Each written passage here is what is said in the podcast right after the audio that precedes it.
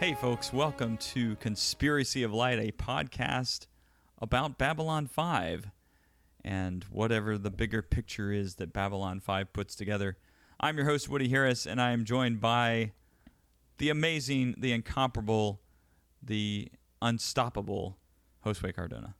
Flattery will get you everywhere, Woody. Thank you I for know. having me on. So I, I just I I had a thought while, while I was preparing for this. Have you ever had surgery? Um, yes, yes, I have. Did they cut you open? Was it a It's, it was maybe worse. Oh, okay. technically, technically, I, th- I believe it's considered surgery, even though they didn't cut me open. But they Oh. went through my urethra. Oh, yeah, okay. It's a heart So- thing? Uh, no, it's for uh, kidney stuff. Oh, okay. Well, I guess that makes sense to go in there. Yeah. Is that worse? I don't know.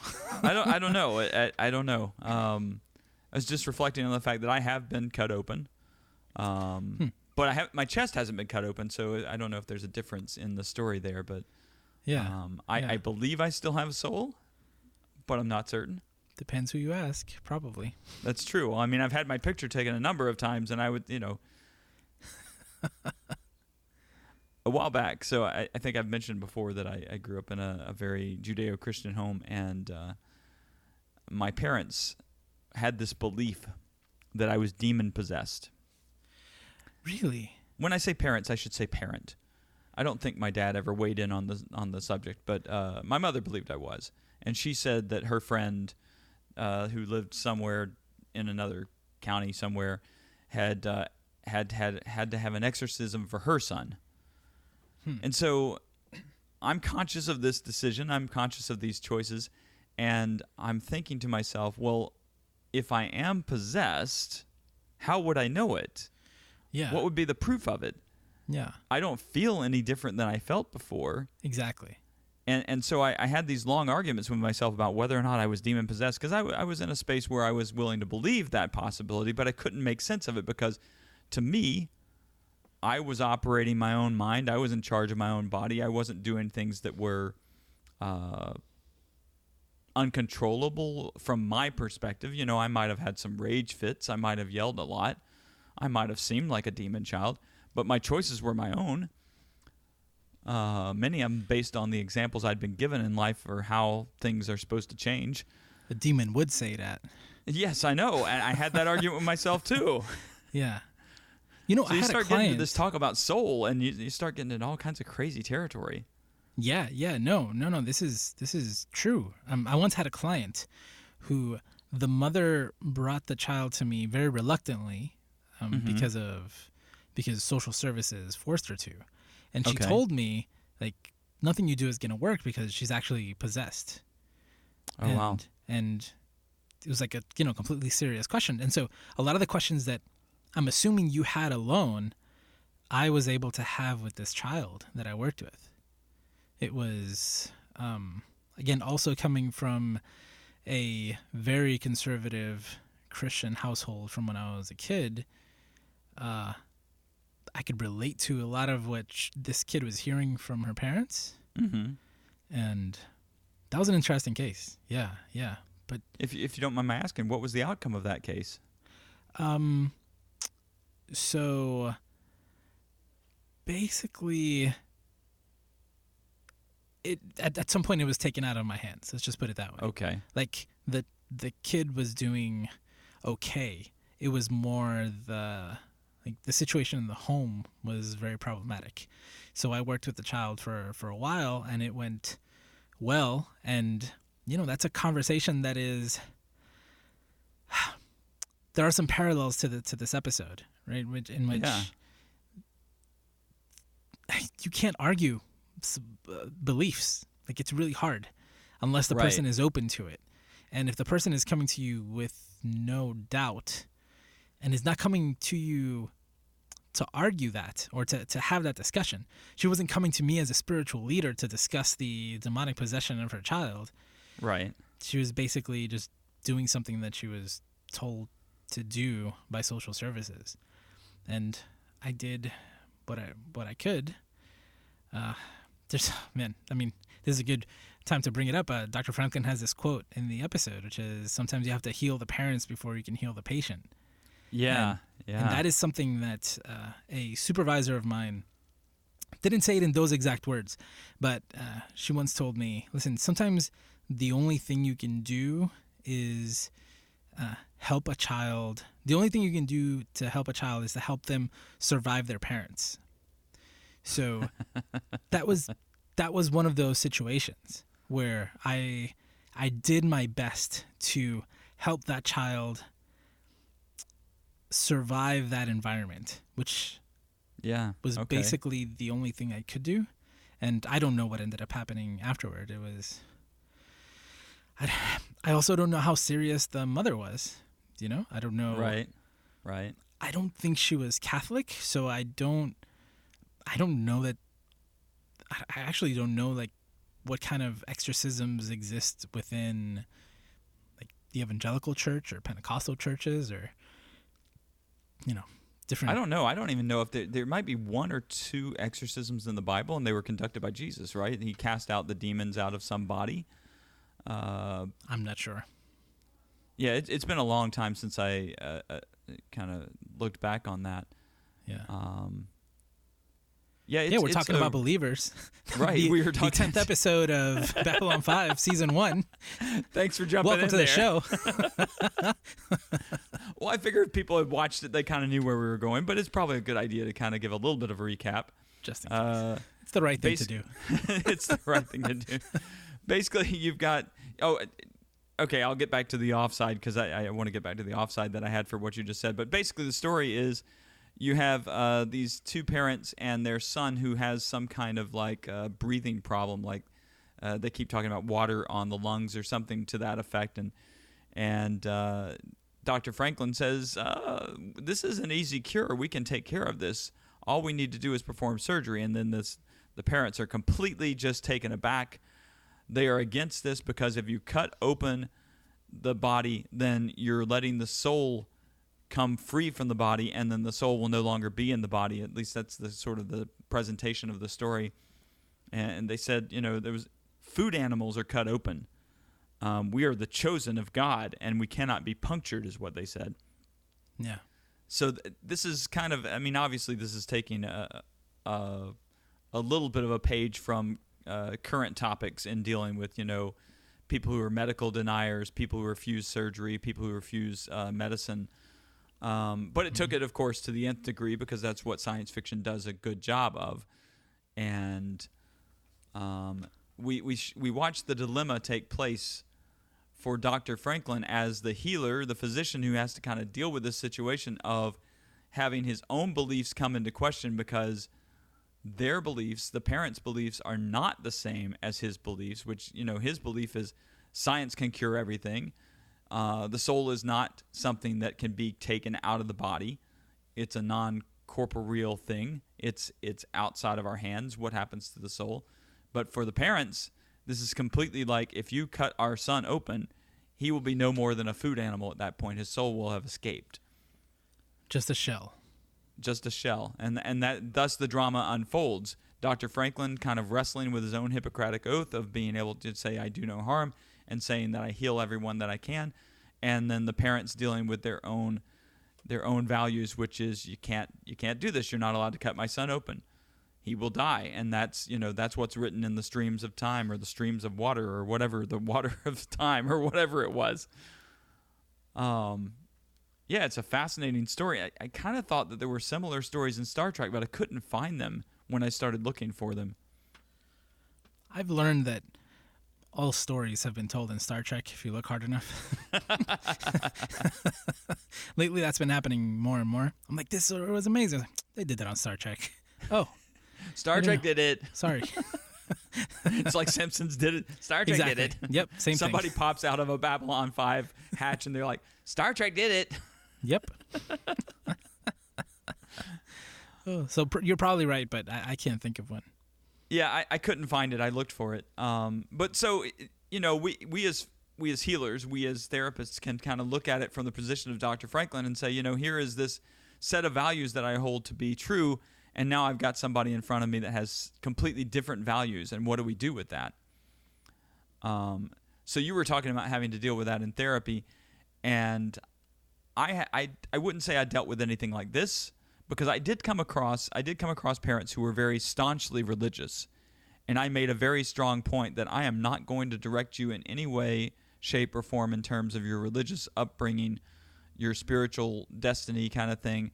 But what you say i will i will help you to talk about what you need to talk about in relation to your own spirituality um, so that was my way of you know not playing god and not sort of enforcing a set of boundaries or rules or expectations or beliefs that were not the clients.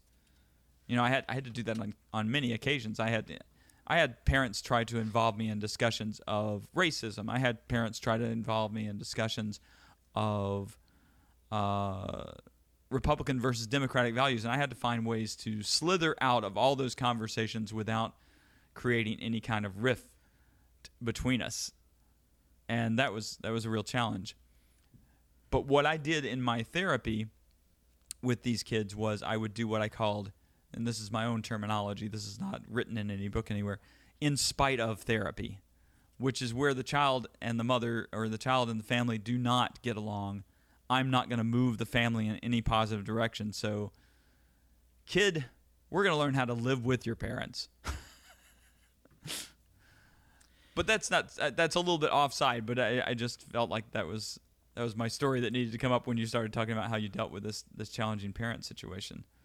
Yeah, and we're talking about belief systems, so it doesn't Right. just have to be religious. Sometimes it is cultural, you know. Um, Yeah, and and there were many times when you know parents just like in this episode they clearly show uh, Sean's parents just telling Dr. Franklin, "Well, no, that's not the way it is. Like, like his his spirit is just gonna leave his body." As a, Right. they're stating it as a matter of fact. And I've had you know parents tell me like, "Well, no, like you have to hit your children." And I'm like, "Well." I have research to back that up that, that, that says that that's that's not good.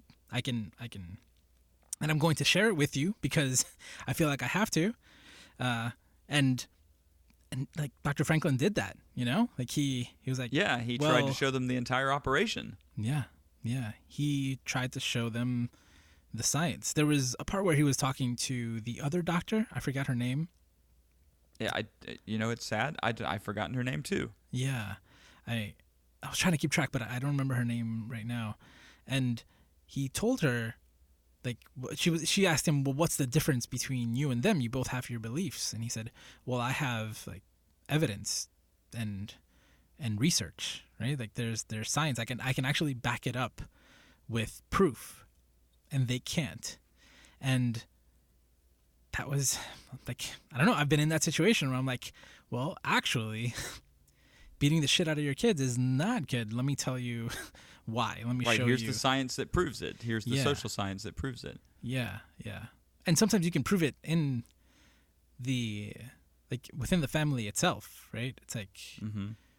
you may have multiple examples or, or, or the child was one way before you started a certain behavior and a time afterwards it's just a lot of information but again arguing with beliefs that's rough and i mean you know when we're recording this i just came back from spending time with family that was very very religious and Yeah.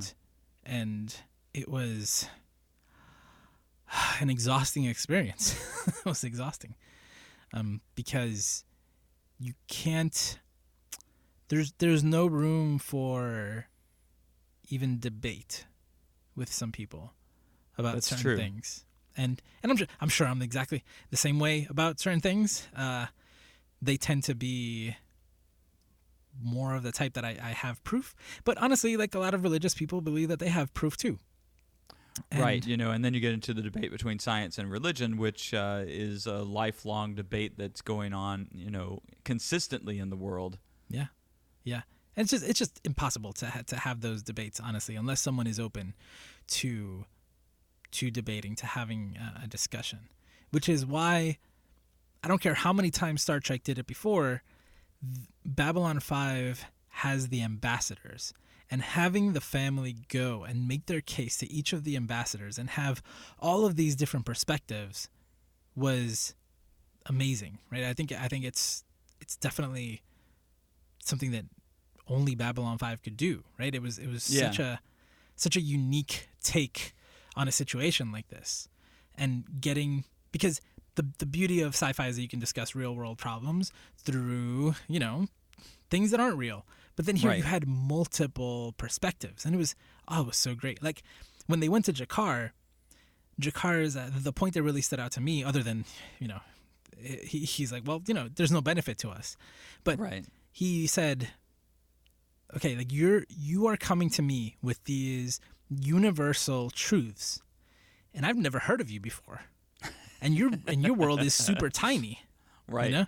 Like he didn't say you know good luck convincing anybody else but but he kind of implied like your your truth doesn't matter to me and it probably doesn't matter to a whole bunch of other people because there's so few of you.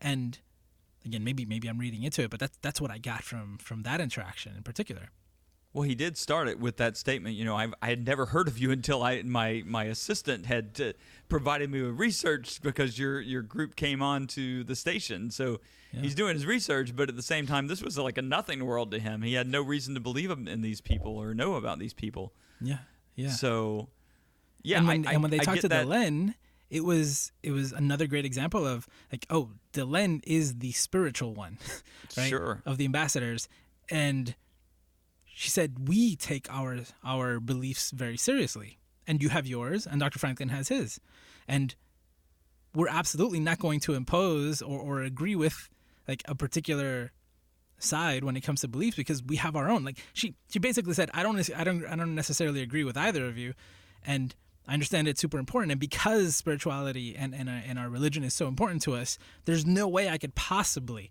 get involved because if they were in the same situation, like they that would be hypocritical of them. It was it was again another great perspective. Well, and she kind of alludes to the fact that someone has has attempted to interfere with them before, which I can only assume might be the Soul Hunter. Mm, yeah. Well, actually, so so let's let's take a break and and uh, recall that episode with the the the soul hunter and like we literally saw the souls right That's right. in Yeah. that so- episode. So, I was wondering like when he when Dr. Franklin cuts him open, will something come out? Because I'm I'm all in for some kind of biological or energy explanation for what everybody's talking about. right. And even Dr. Franklin was kind of open to it at that moment because he prayed to his God he did. that the During the child's soul would be preserved or that the Uh-huh. child would be preserved, right? And and the other doctor was like, "Oh, wait, wait, what?" And he's like, "Listen, my prayer has to be just as strong as theirs." So it was just it was just fascinating to see everybody, um, like there were there were, again, it was beliefs at play Yeah. all over. Yeah, Yeah. What What did you think about Kosh's response? Kosh's a poet. yes, he is. Uh, Uh, what do you say? Like the the the avalanche Uh, is the already avalanche underway. has already started. hmm It is too late for the pebbles to vote. Yeah, and like how how did you interpret that? Well, it's a fatalist uh, conception, right? That that something's happening that can't be controlled. But what it meant in context there, I don't know. It, that used to be what happened when I turned on my computer. It would say that to me. Because I, you know, back in the day when we were putting computers together, we would set things up so that it, it started with what we wanted to start with. So it would start with Kosh's. The avalanche has already started. Um, Oh, so you got it from Ca- Kosh. It wasn't like somebody else's quote. Uh, no, I, I, I, Oh, it was an MP3 that I put. You know, it, made it made my opening sound for my computer at Gotcha. the And it time. was that. So Oh. because I always thought that was a really poetic line. That was a really amazing. Yeah. Um, but t- to me, it it's it it means that uh, none of us have a choice at this point, and I don't know what that means in terms of that moment. But it, it, it would almost seem like maybe he was even prescient in knowing that what was going to happen. So the avalanche has already started. This thing is already in motion, and you can't do anything about it now. Doesn't matter if you come to me. I have no say in this. This Huh. is beyond my ability. That's interesting. Yeah, and the way I interpreted it was that he was calling them pebbles, as in like insignificant, because that happened after after G'Kar's meeting. Oh, and that's a good point too. He may have seen them as insignificant. But but now after what you said, I'm thinking he saw Dr. Franklin and them as as the pebbles. Like all of you are are trying to move something that is already is already in motion. Like you said, it's it's going to happen regardless. There's no the outcome is going to be the same. Doesn't matter what you do. I I assumed when he started talking about the avalanche that because I thought he was making some sort of reference to himself Mm. because he is the precedent to Oh, that's true. Well, Yeah. and maybe that was a point too. Maybe it was going back to the time that Kosh was cut open. yeah, yeah. That was, you know, that was the camel's nose in the tent. We're Yeah, already exactly. headed towards the full camel going in here. yeah You know? yeah. So hmm. But now but now after after hearing you uh talk about it i th- i think i think you're right. I think he was just i think kosh is just very smart and knew th- knew the outcome and that it was silly that anybody would try to to do anything to stop it. Like that, that it was just irrelevant. Yeah. but when it came up, I thought of again a few different things because they even talked about how he it, it, they did establish a precedent, and what Sinclair ended up doing, he went against the precedent that that had happened. You know what he had done before. Right. Right. Hmm. You know the thing the thing that I'm hearing when he says that we some some people talk about history being a wave that we don't really have a lot of choice in what's going to actually happen next. You know, it's kind of a fatalist conception that we're on a trajectory and we can't really make any choices in that trajectory. And then if you look at Doctor Who, Doctor Who talks about moments that can change and moments that can't change. And you know, they didn't sort of uh, put this in the center of some big epic understanding of the universe. They just gave it kind of a a small epic kind of picture instead of the larger picture. But in terms of Babylon 5, we could maybe speculate that this one moment is just a small pebble in the avalanche that is coming. Yeah, I but was that- thinking that that's too. not really clear, you know, because we're still kind of in this space where we're really not sure what's, you know, you've said it before, you're not sure what Babylon 5 is all about, and you're kind of getting a feeling for it, but there's not a lot to put your hands on yet in terms of the epicness of the story. There are these little stories, like this is kind of a one off story. Uh, embedded within, you know, it, it's it's episodic as opposed to being related to a story arc. Un- unless that comment unless that comment means something. Yeah, which which I did think of also that that maybe in the grand scheme of things, this is something, this is a topic that is going to come up over and over again because when it started, when the episode started, I felt like it was definitely a oh this is the problem of the week. but the cow. yeah, yeah. But when they, when the parents started speaking to each of the ambassadors, it I remembered. Oh yeah, this is a political drama. Yeah. These kind of decisions matter. These kind of events can ripple and have tons of effects down the line. Like I'm sure that everything that happened in this episode is going to have a very big effect on Franklin and Sinclair. But we don't know what effect that will be. Right. Well, they certainly, I mean, Franklin certainly had his beliefs called into question, his decision making called into question, and in the end, his decision didn't take him anywhere near where he wanted to be. Yeah. I mean, ultimately, like, he just had to read the research earlier, you know? Yeah. To save the kid's life. You know, that Uh. was the point that Susie made was you're supposed to be you're supposed to be a doctor. You're supposed to research and know this culture better than you do. You know, t- not find out what the traveling robe is at the last minute. Not find out how they see the the soul until the last minute. And I think, you know, from the beginning, I like Dr. Franklin's character, but but you have to pay attention to from the beginning he denied what the parents said. And it doesn't matter that he holds this kind of holier than thou idea that he's going to somehow turn the parents. he started with contradiction of their culture by saying, No, I think, Sean, what's going to happen to you is you're going to live a long life and you're going to breathe freely and you're going to make your mom and dad very proud. Correction. He didn't say that's what I think. He said that is what the book or the leaves or whatever says. Oh yeah, he did. He he spoke it in their terms. Yeah, Mhm. Yeah. So And he, so- he appropriated their their um, language for their religious uh, beliefs to benefit his own view. right. And the mom immediately called him out. yeah, Hmm. no one may know what the, what happens in the in the streams of time until the waters surround them. Yeah, please do not do that, she said. you Yeah, know? It's, uh, that was very that was very disrespectful of him, I think. I thought so. I, I was wondering where, you know, I don't know much about medical school. I know what I went through in sort of going through ethics in in therapy and somewhere along the line you have to start showing respect to other cultures and it didn't seem like he had that. He just had this one kind of strong belief that life tops everything and this is all that matters. And I guess that's the Hippocratic oath. I guess that's what that is. But there are also laws that come into play. And the laws on Babylon 5 state that basically it's a neutral space where everybody's beliefs are respected. Right? So so that's Right. where it gets complicated. But in another location, the parents' opinion like they wouldn't have had to give consent, right? Under different scenarios. They would Right. someone would have just saved the kid despite what the parents said. Um like today it depends where you're getting like what country you're in and even what state you're in what what can happen and what a doctor can do and can't do. Like right now we're, we're looking at abortion clinics being closed right? Yeah. and basically the laws on abortion being reversed in some states.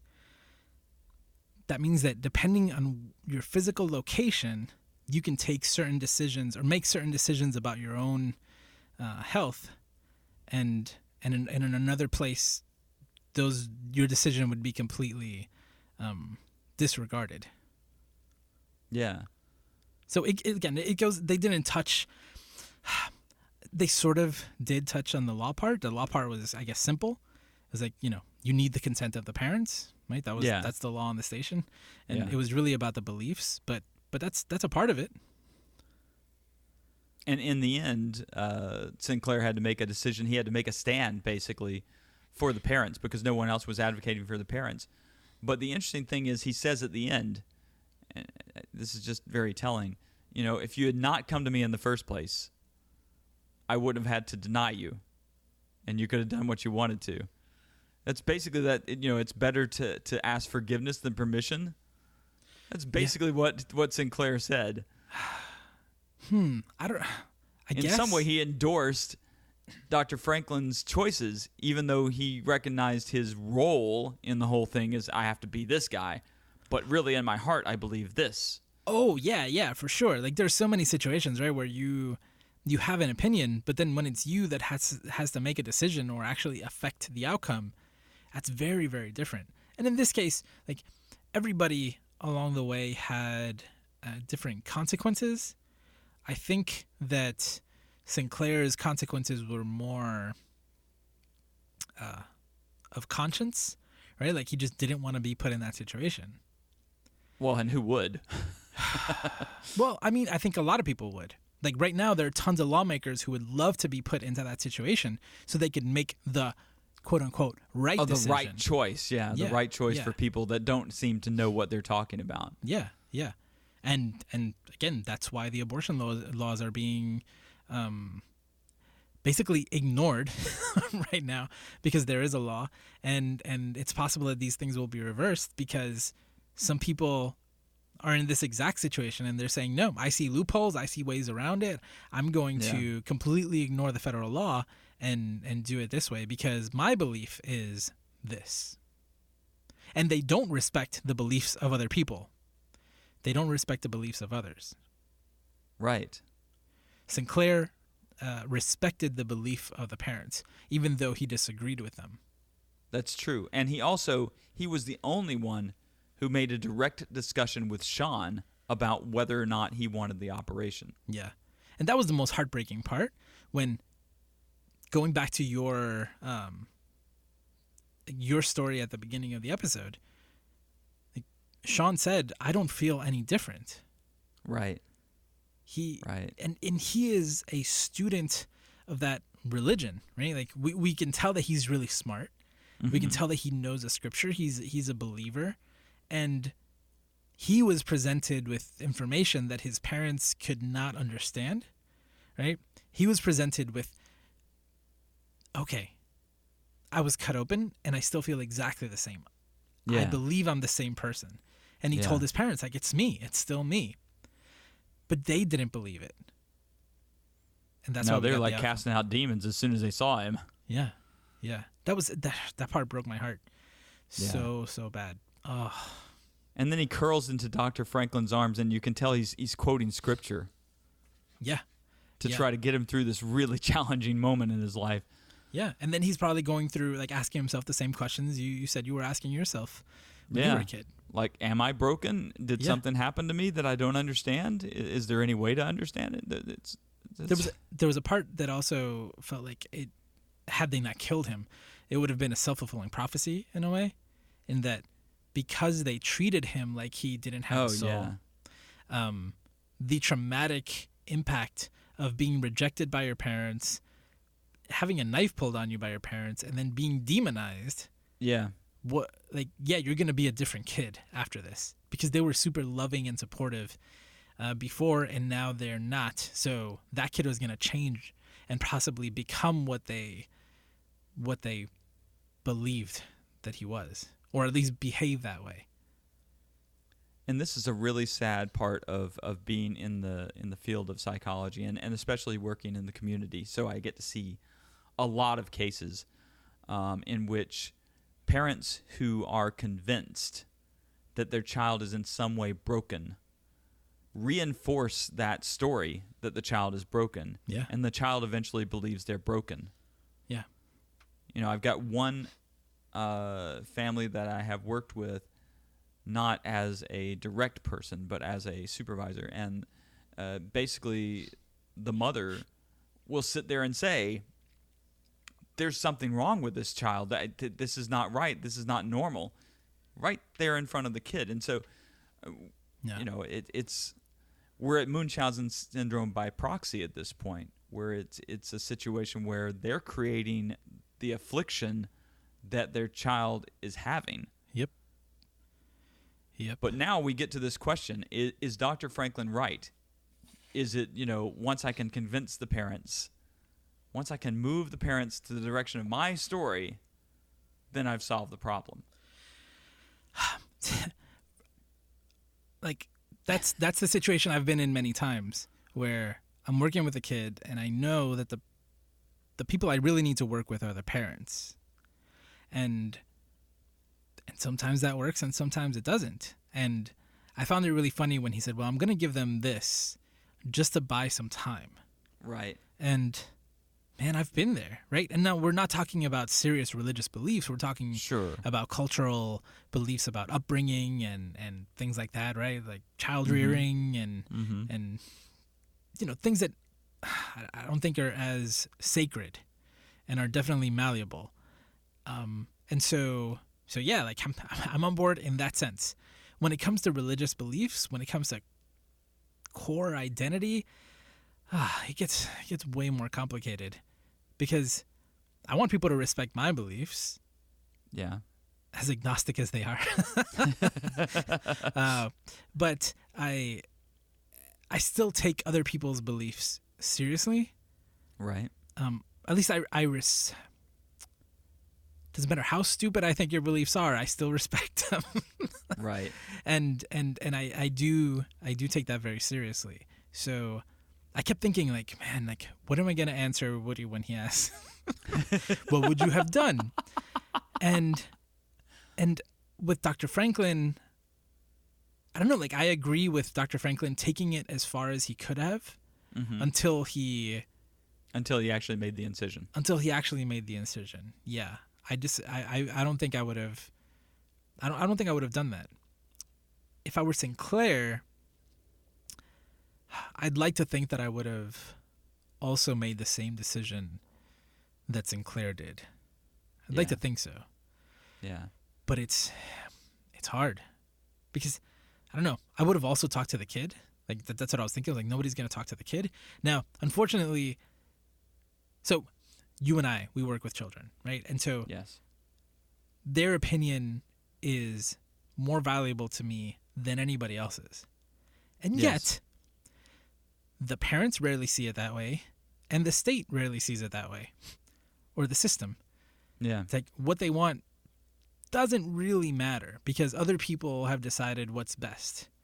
Mhm. And that is infuriating. So again, like you have no idea how many times I've I've fallen back onto that advice from my supervisor.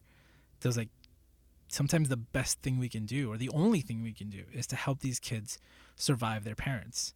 And I think about that all the time. Like how can I get them to the point where they actually get to vote, where they actually get to choose. And that's that's so sad, you know, that you have all Yeah. of these elements and all these variables in place and and all you can do is try to like fortify the kid to get them to a point where where hopefully things will change. Therapy in spite of. Yep. yep.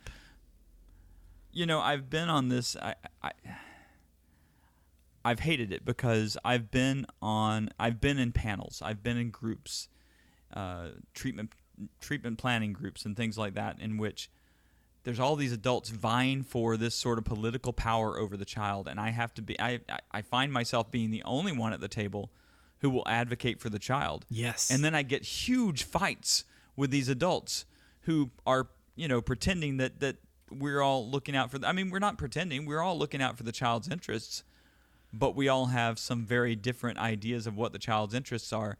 And you know, my my go-to is let's hear from the child. yeah. I, I don't really believe in making decisions without the child because it doesn't make any sense to me. Um, you know, I I've seen kids that did not want to go back to their parents, and all the adults made the decision that yes, you'll go back to their parents, and I was the only one to say, hey, the child says they don't want to go back to their parents, but that doesn't matter because if you're a minor, you don't get to make those decisions. Yep. And so then th- this has brought me, you know, I don't even know if I was thinking about it this way before we started talking, but this has brought me to kind of a crux position in my own therapeutic practice, which is, you know, if you look at the pantheon of possibilities that therapy offers, we can try this method and this method, this method, this method, all these different intervention styles, all these different ways of looking at things. And a lot of times, the central premise is if I can just turn people just a little bit, they'll see what's beyond the corner. If I can just manipulate the story enough that they see it in just a little bit different way, then something will change in their lives and I will have been successful as a change agent, quote unquote. Because, you know, that's what they call us therapists sometimes is change agents. Mm-hmm. And I get to this question of whether or not I am using some kind of almost like witchcraft. That's a bad, maybe a bad terminology, but this, I'm moving something so that I'm saying, I'm going to use my tools on you and you're going to see things my way. And I've had these arguments with myself and with other other therapists about whether or not that is a way to go into therapy. Do we go into therapy with the idea that we are going to make them change, but we're just going to convince them that they're the ones who are making the change? I mean, as long as they believe they haven't been manipulated, so to speak, and they're off on their merry way and they're happy in their new way of seeing things. But humanistic therapy, which is my school of thought, says it's already all right there. You are just there as a means of helping them develop insight into their own self. So all of this sort of calls into question what therapy is. And the only reason this applies to this is because Dr. Franklin is doing something very similar and saying, you know what, I'm going to give them this like, like little piece of hope, this feather that maybe makes them believe enough that they can believe in me that I can go ahead and cut open their son and take care of this problem that I see as just a minimal thing.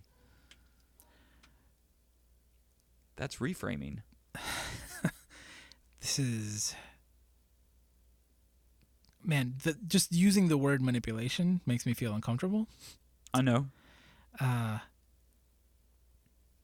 yeah, I mean, humanistic is like you just need to create the space for whatever is Yeah. is there Yeah. to to happen. Help everything get out of the way. Yeah, yeah. Um, Cognitive behavioral or is not. Yeah, so that's what I was gonna get at. Um, so I shared with you recently, like, um, J. Michael Straczynski is the the creator of, of Babylon Five. He's written comic books also. That's that's uh, Yes. kind of my first um, introduction to him.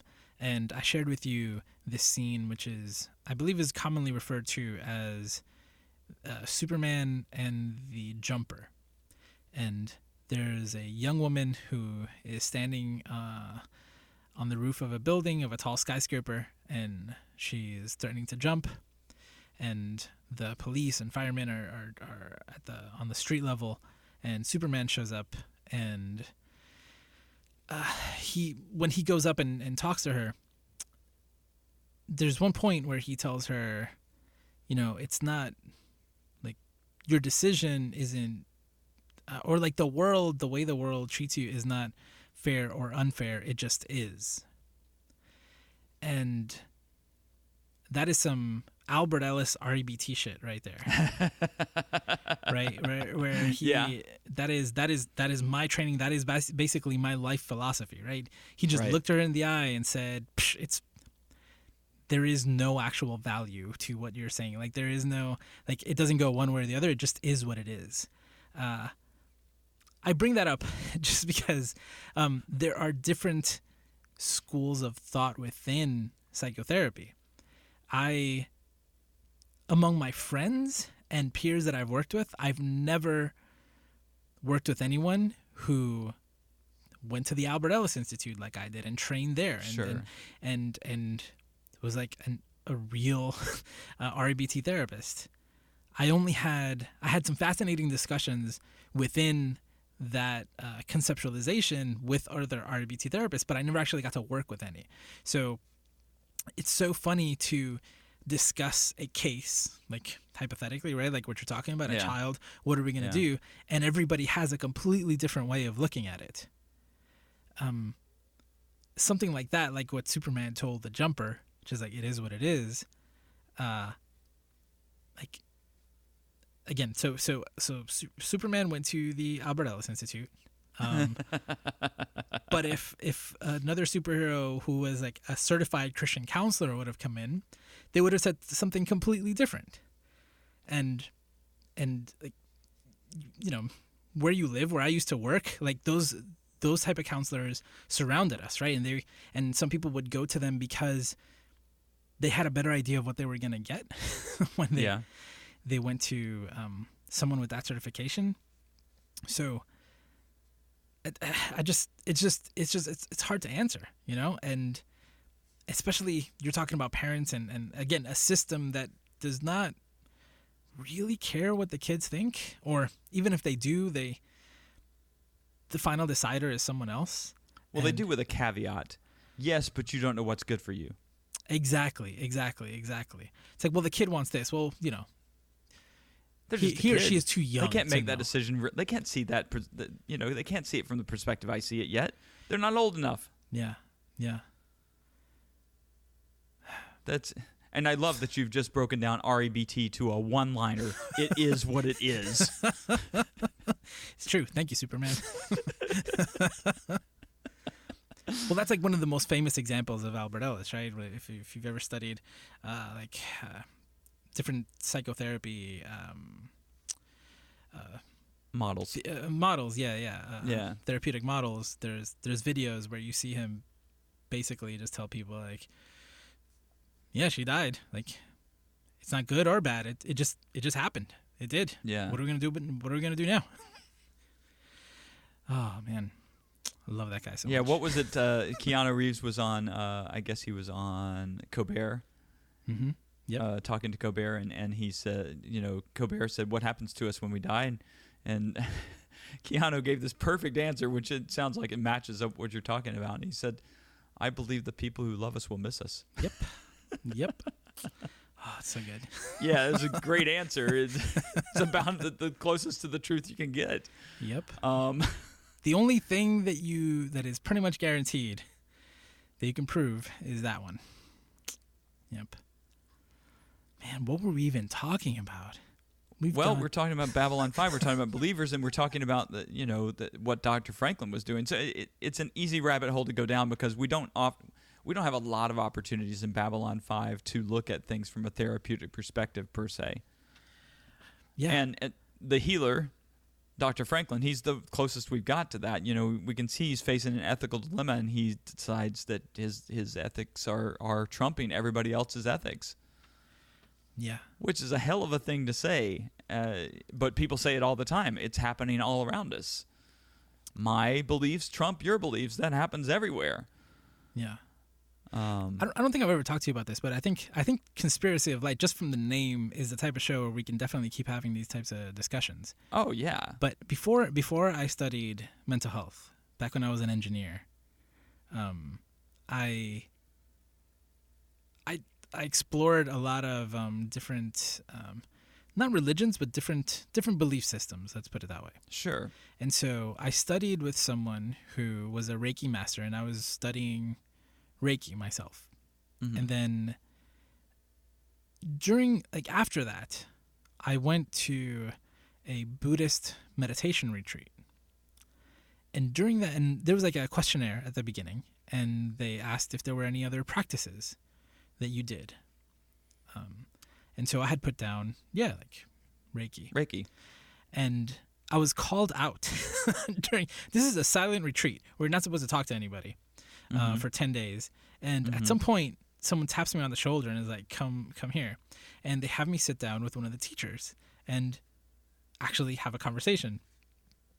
And they said, "We saw in your in your paperwork that you put down Reiki," and they said, "We want you to know that." Reiki is incompatible with Vipassana, which is the the meditation um, practice that I was there to study. And we had this really interesting conversation. It basically boils down to the fact that with Reiki, you are doing something to people, Mm-hmm. and Vipassana, you're only doing something to yourself.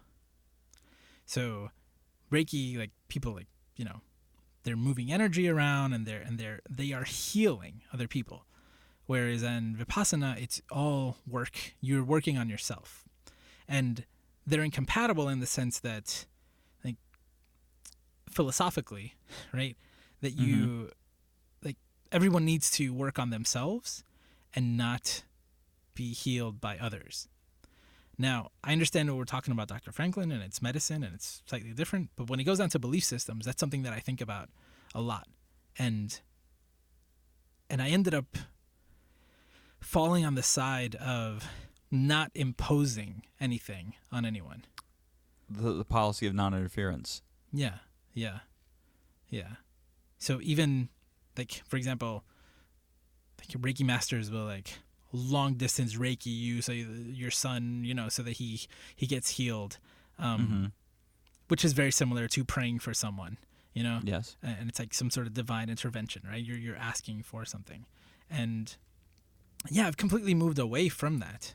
Uh, in in that, I I have a really difficult time. So when you said before like manipulation, I don't think I saw my work that way. Like I did that before really I became a therapist, and that mentality came with me into into my work, and.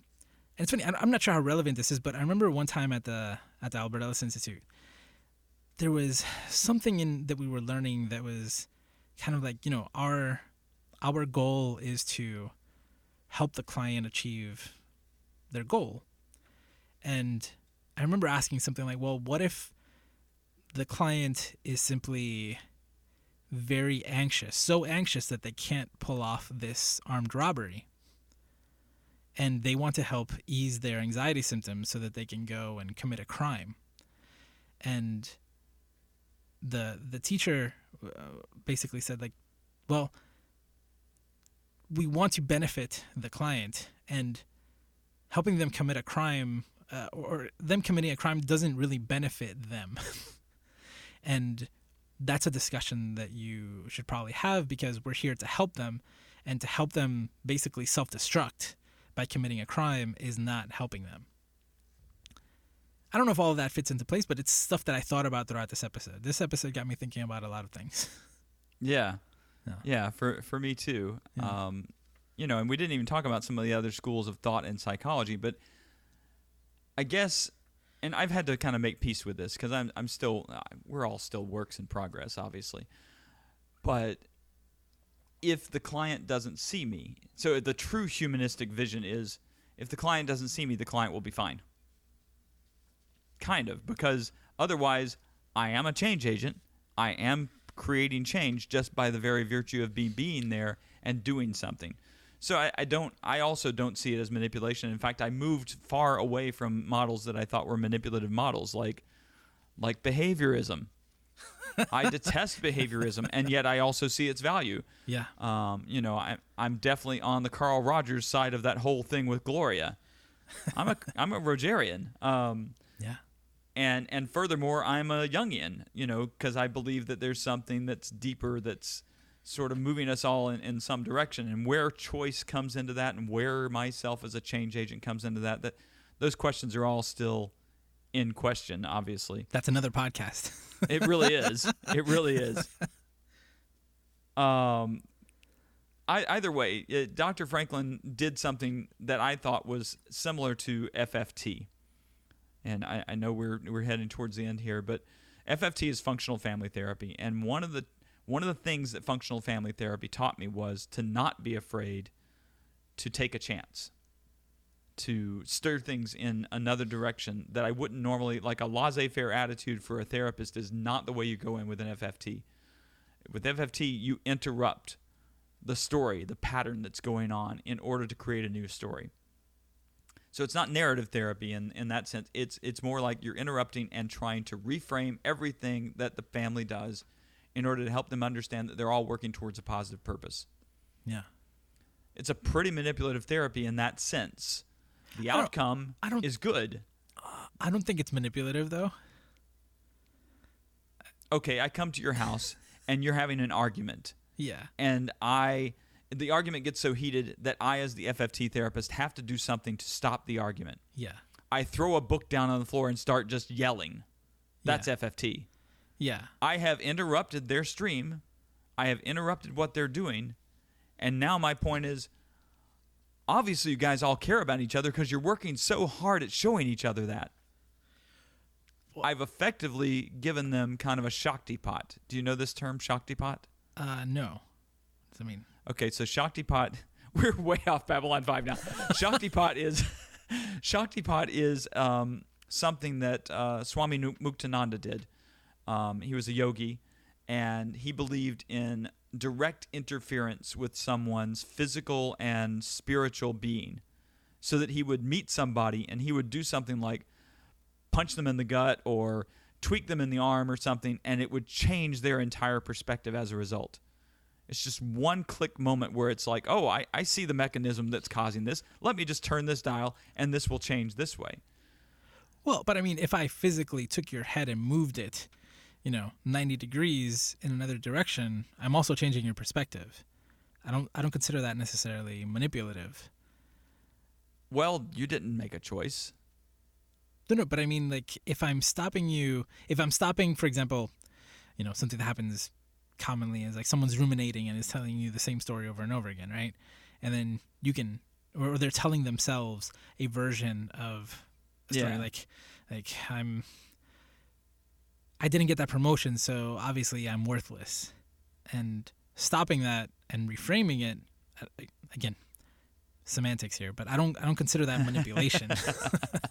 I don't think it's it's manipulation. I think manipulation would be, you know, lying and and doing Okay, things. In that's fair. Like So- like mo- guiding someone. Like I think that a big part of, of like even just the word counseling, right? To is to. I see that as as you, like you're guiding Present people. alternative solutions. Well, yeah, you're guiding someone to a certain place, right? It's I don't know, like uh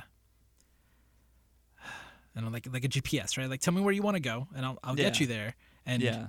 you know I'll I'll be your guide. That's and, Yeah. and that that may include interrupting you and reframing something and and doing all sorts of stuff. But I don't consider manipulation. I can I can Okay, I can that, think that's of fair. I, I may be using the wrong uh, the word in, in, in an incorrect way, but you are using your power to influence something. So that's definitely what therapy is. You're not. It's not a laissez-faire attitude. You don't go in with the idea that you're just going to let things be as they are. yeah exactly. I mean yeah I mean there's there's some very like solution focused right like that's a that's a term. Yeah. there are goal focused. There's you know even like motivational interviewing. Like there there are different things that you can do, uh, or that that are more upfront about that idea. I think, but but yeah, I don't I don't I don't see therapy as manipulation. Like maybe something Okay. like, uh, what is it? Um, I backed off the term. I know, I know, I know, I know. I'm just I, you know, you're right. Semantics takes a. bi- I mean, It's a big part of it, and and knowing your your language takes a big part of it. So, no, I don't see it as deceptive, manipulative kind of uh, underhandedness. yeah. Uh, so, but Doctor, this, this Dr. failed Franklin- Doctor Franklin. But Dr. Franklin It failed. was trying to do that. He was. He, He, was, trying active- to. Inter- he wasn't effective at it. I guess we could say that. Well, you're not going to be effective if you start out by not siding with the parents in the first place. Well, and his goal was to get them to a point of desperation where they would see his side of the argument and see that they had no other choice because he believed that they would never, he definitely believed, uh, he never believed that they would kill their own son.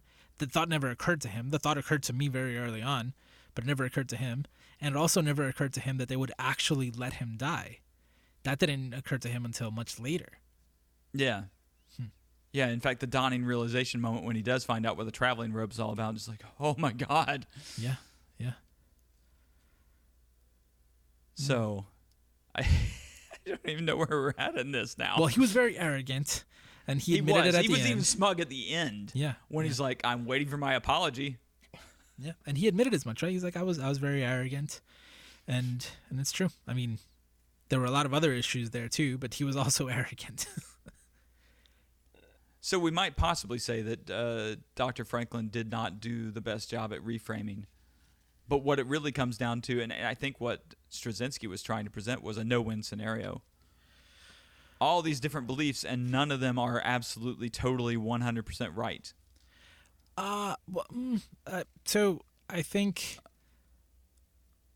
I think that the parents. I mean, if somebody won, it was the parents because their beliefs were Their proven beliefs, yeah, throughout and Yeah. they and they did what their religion like they were at peace at the end yeah. their son was going to die anyway They were uh, They- they, were already prepared for the death. Exactly. They were already talking. They were already having their ending conversation, you know, that deathbed conversation that you expect to have. That was already happening before, before Dr. Franklin even did the surgery. yeah which isn't something that is obviously we don't get a lot of time to process that in the episode but a lot of religions are a source of comfort for that type of thing. Like the idea again in a christian household that your that your significant other died and is now in a better place is way more comforting that they went to a worse place or no place at all. And Yeah. and these parents they they came to terms with it early on. They were upset and they were willing to work with the doctor to possibly save him but not at the cost of their not at the cost of their son's uh, soul. Yeah, ultimately. yeah and like there's no again very small planet. I'm assuming it is mono religious right? They are they they made a lot of comments including the kid right? It's like well you know you're not one of the chosen. Like we're the chosen. Right, right. yeah Oh, and you don't get to see their planet. We we say very small planet, but what we really mean is uh, not part of the political spectrum in Babylon 5's world at all. yeah yeah Somebody kind of like a pebble, as you put it. Yeah. Um, yeah. again I'm, I'm uh, taking G'Kar's word for it that it's a small planet i don't know i don't know compared to what i don't know Well, I, I don't. I think I saw it as being more metaphorical statement, but um, maybe he was being honest. I mean, maybe it's it's. I don't, know, I don't know about the physics of small planets versus large planets, but I don't even know if a, a monotheistic, complete monotheistic culture exists. So it'd be interesting to sort of explore what their planet is like. But this was i mean i love this episode this may be I don't know how many times I've said this before, but I don't know. maybe this has been my favorite episode so far because it was like, oh, it made me think. It and and again, I love I love the politics of it. I love that they went to everybody and everybody had a very different reason to act or not act. And again, it made you and I both think about a lot of stuff in our personal lives and our work, and that that makes it a successful piece of media. Uh, in my book. Yeah. Yeah, exactly. And uh, you know, it just so happens that we've had discussions like this before. They just haven't been recorded like this. So it's uh, for for those who who are getting to know us through Conspiracy of Light. Uh, these are the kind of conversations that Josue and I have all the time. Yep. If you want to hear that podcast, let us know. You know, I, I feel like we need to end it by saying, uh, "How about that Ivanova?" Yeah. Yeah. that was such an such an empty story in the sense of, of what was going on elsewhere. Um, but I we was can very maybe surprised to see later on. I was very surprised to see anybody else in this episode. when Ivanova Yeah. showed up, I was like, oh. And when and when G'Kar Delenn and and and Londo showed up, I was like, oh, look at this. they made them they made them show up for work this week. Oh, but yeah, Ivanova, she's going stir crazy. Now we know that she can fly too. Everybody can fly apparently. Everybody can fly. Yep. And I think it, the only thing it does, so it, it it pads the episode basically, her her entire dealing with the Raiders. But the only thing it does at the end is, you know, she she looks at that family getting together. and She's sometimes it works out. well, she broke the rules. Yes, And and, she broke the so did. Dr. Franklin. Mhm. And so Yep. you have two people breaking the rules, and there are two different outcomes. Yep. But they're so as as as as uh we can show from our one hour long conversation Yeah, so far is that one of those breaking of the rules isn't as uh, thought provoking as the other. sure, sure.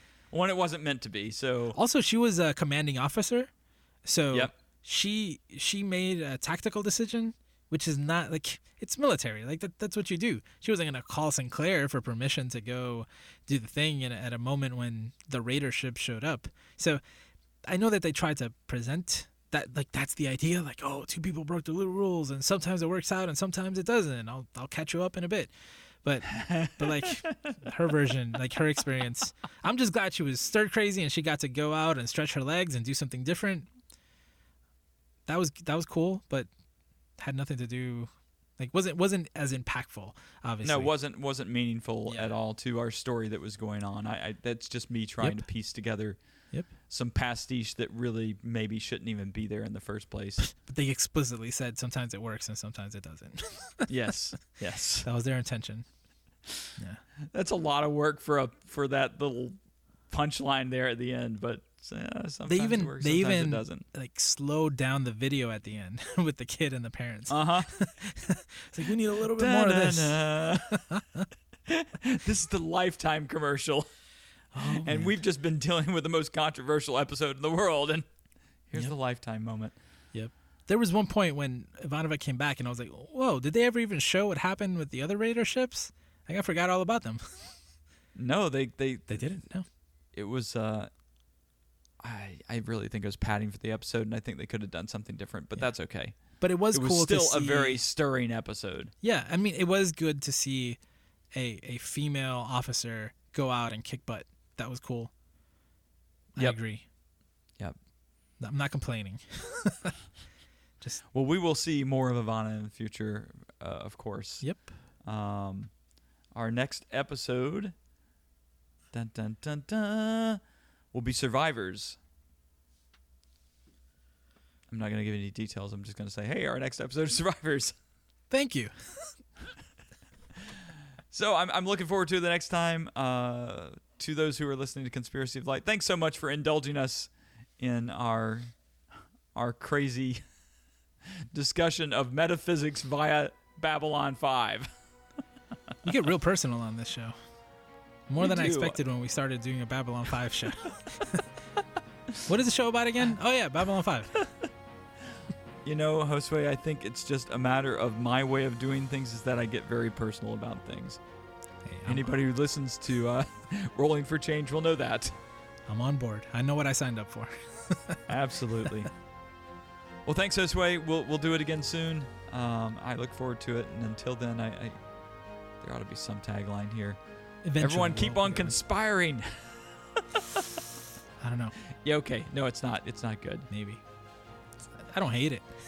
All right. Bye, everybody. Bye, everybody.